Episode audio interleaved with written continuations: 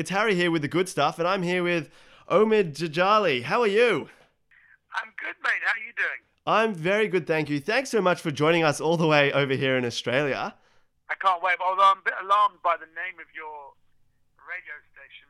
Is it, is it Bondi Beach Radio? Is that right? It is Bondi Beach Radio. I, the only time I ever came to Australia, I did the Adelaide Festival and I came over to Sydney.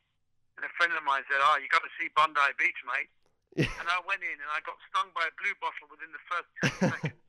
yeah, I and to lie on the ground with all these English English people as they put the, the blue rinse on me, and it's the worst. I think it stung me on my leg, and it went up, and just the, the pain just grabs you in the groin area. It's kind of an It- amazing thing if you haven't, and I'll never forget it. So Bondi to me is always connected with groins. well, it's actually funny because the way to get rid of the sting is to actually pee on yourself. Um, is the way that us us Aussies do it. Wow. Yeah. So that blue rinse is actually just it's pee, but they put some blue dye to make you. Yeah. it's not pee. Is that what it is? Yeah, I think I think it's a whole scam by the Australian government. it would make sense. Yeah. Well, thank okay, you. anyway, sorry, sorry. I had to get that out of the way, but go on. That's Go on. all right. Thanks so much for joining us. Now, I just wanted to speak about you and your comedy acts because you're coming to Australia pretty soon for Just for Laughs, um, the comedy festival. So I thought we'd just have a chat about, you know, your comedy, where you got inspiration from, and just a couple of questions down that line. Sure, go ahead. Just ask any question you want. Okay, so the first things first, how'd you get into the comedy business?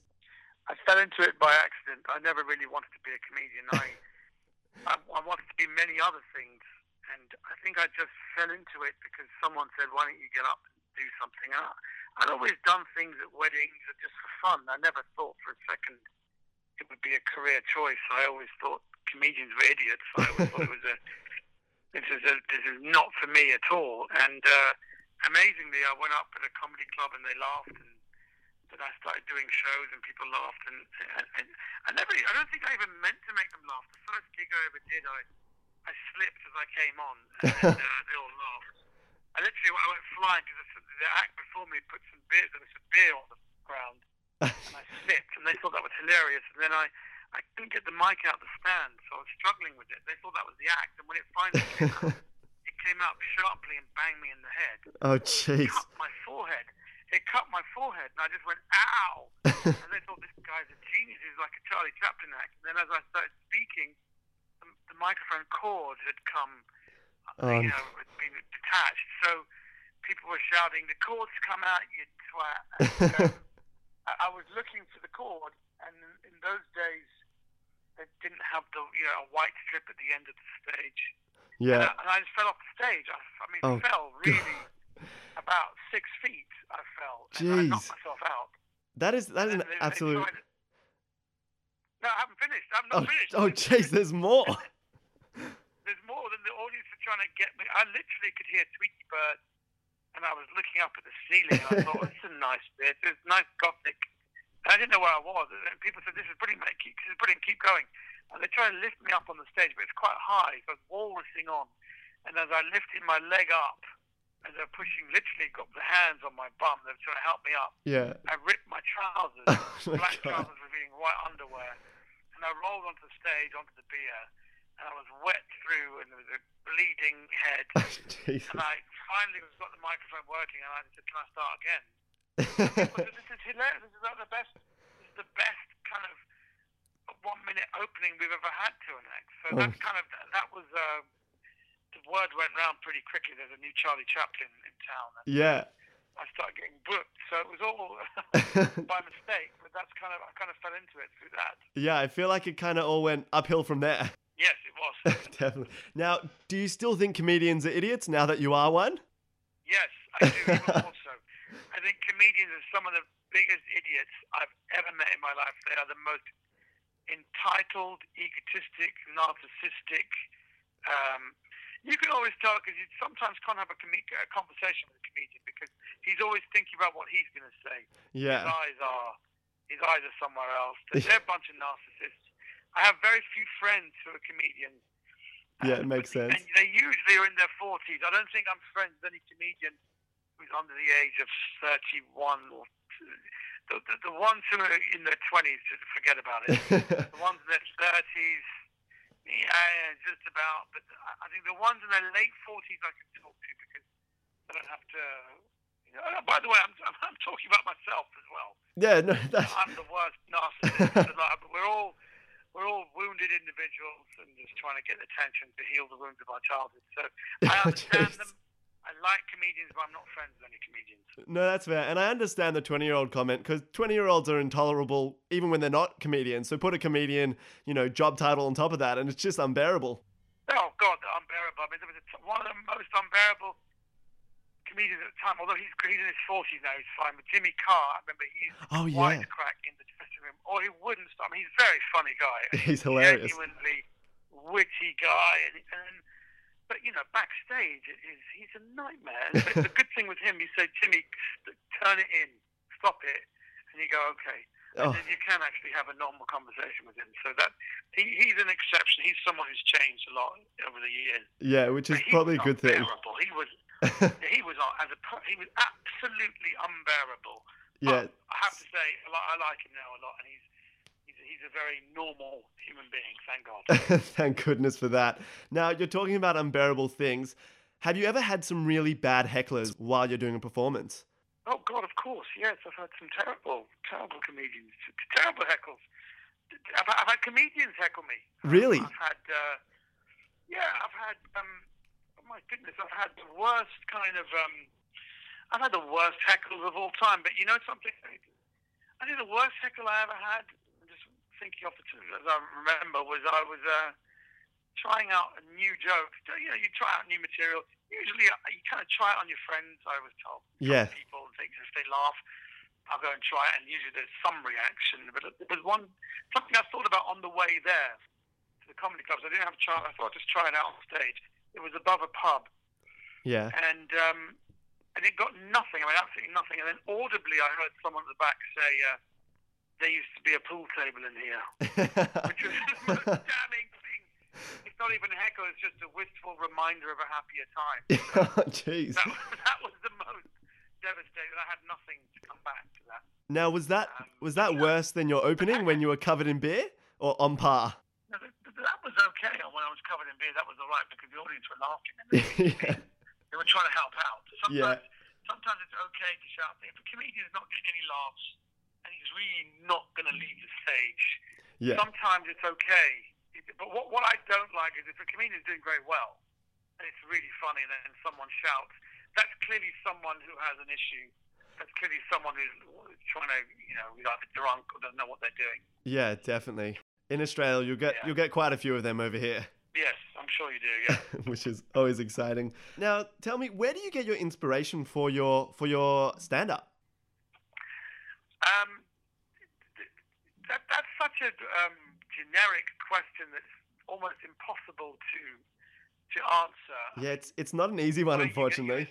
Well, I would I would say every day. I think it, it, it's it's more of a, an attitude you have to have. You have to be you have to have a, a positive outlook on life so that you see things that are funny. You, you do things that are tra- tragic.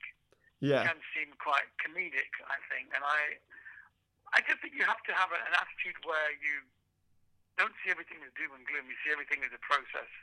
And I think for me that, like looking at the news every day, there's always things that happen that you think, no, that that can't be true. That's ridiculous. Oh, that's that's nuts. Or yeah.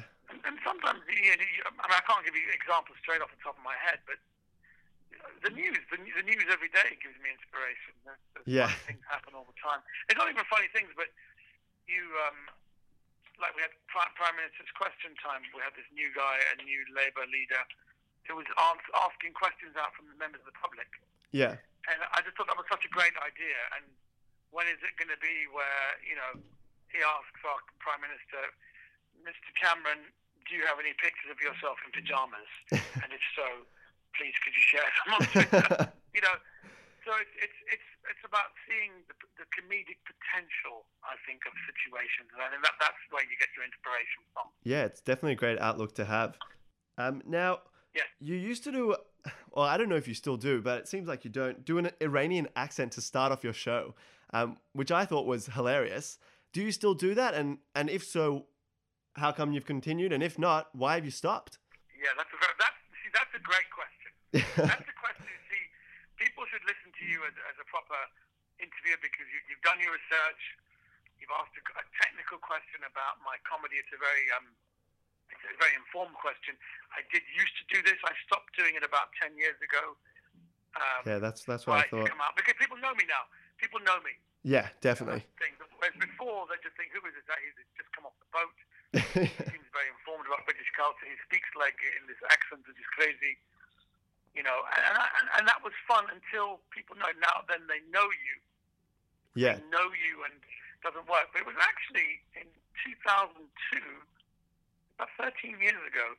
Eddie Izzard. You, I'm sure you all know Eddie Yeah, Izzard. He's a famous comedian here. do know him quite well. He he saw me at the comedy store a few times because he was born in Yemen in, in the Middle East, so he had a particular interest in seeing me. And he just said to me, you know, that Middle Eastern thing at the beginning is too funny. It's, it's actually you. Sh- you should think about dropping that and just coming out as yourself, and then you obviously do some accents so, so you can use that character, bring him in Yeah, but it's too funny. Then when you when you flip it, it's kind of the audience feels a little bit duped, and the audience feels it's not as funny as the first five ten minutes. yeah, I understand I where you're coming from. yeah, he, he, I remember thinking he doesn't know what he's talking about. this worked for me, but actually he was completely right. And um, I- when I dropped it, it was, it was a difficult transition because it's very much a comedy club thing. And then you think, actually, no, if you want to be more of an international act, people get to know who you are. Maybe drop drop this gimmick. It really was a gimmicky beginning. Yeah, It wasn't really based on any truth or authenticity. And stand-up comedy at that higher level is about authenticity. So um, it was Izzard who told me to do it, and I dropped it. So that, that's the reason why I don't do it. And it's a, I think it was a very good decision. Yeah, I agree. I mean, I've I've seen some of your earlier stuff, and it, it is hilarious. But I think you're completely right. Authenticity is the the way to go. I think so because then it's sustainable. Then it's because that was an act. Because those, those days when you when you want to be a comedian, it's like how, how can I do 20 minutes so I can get booked? Yeah, So over 20 minutes, it was it was nice. But then over an hour and a half, that's not sustainable. So it's, it, was, it was it was a period in my life. It was a development thing, and it was a fun thing, and I'm not embarrassed of it. But uh, it's it is in the past. yeah, definitely. Yeah, which makes a lot of sense. Well, thank you so much for joining us today on the show. The real question everyone's asking though is where can they see you? I have no idea. I'm uh, that's the thing. Uh, um, oh no, I do in Sydney. Sorry, uh, I'm. Would you believe? Now this is it. I have Eddie Izzard to thank because had I not made that transition, I'd still be doing comedy clubs now. So where you can see me, and the reason why I'm coming because it was such a dream come true, Yeah, is at the Sydney Opera House. Sydney Opera House on the 22nd of October. yeah, and that's for the Just for Laughs festival. Thankfully, I I did know, so in case you didn't, I had your back. Thank you. yeah, because comic comics never know where they're playing. But Sydney Opera House, and I'm, I will never forget um, when the, the anti-war demonstrations of 2003. The most dramatic one was at the Sydney Opera House when they when they did the no war, Yeah, on the on the side in spray paint. and I know those guys. I Really? know them. We, we've done a documentary about the whole day. Oh, that wow. sequence is a fantastic four-minute sequence where Australia had the most wonderful protest against the war. And those two guys are just fantastic. I've met them, spent time with them, and uh, they're real heroes actually in Australia. Those two guys. I, I know them from years back. Remember seeing that story and remember these guys know, you know, how to spread a message. And I think the, the point they made that when they were arrested and they were, I think they were fined $150,000 and they were Yeah, they were charged. deported, and they, they said we've been charged for malicious for malicious damage. Yeah, And if war isn't the ultimate malicious damage, I don't know what is. So I think that was Yeah, it's fantastic, fantastic. Uh, what they did. So, so to play um, the Sydney Opera House is, is a real dream come true for me. yeah, and we're so excited to see you there on the 22nd of October for the Just for Laughs Sydney Thank Comedy Show. Thank you so much for joining us, Omid. Great talk, and thank you for your wonderfully informed questions. That's all right. Well done. Thank you very much. See you later. Take care, man.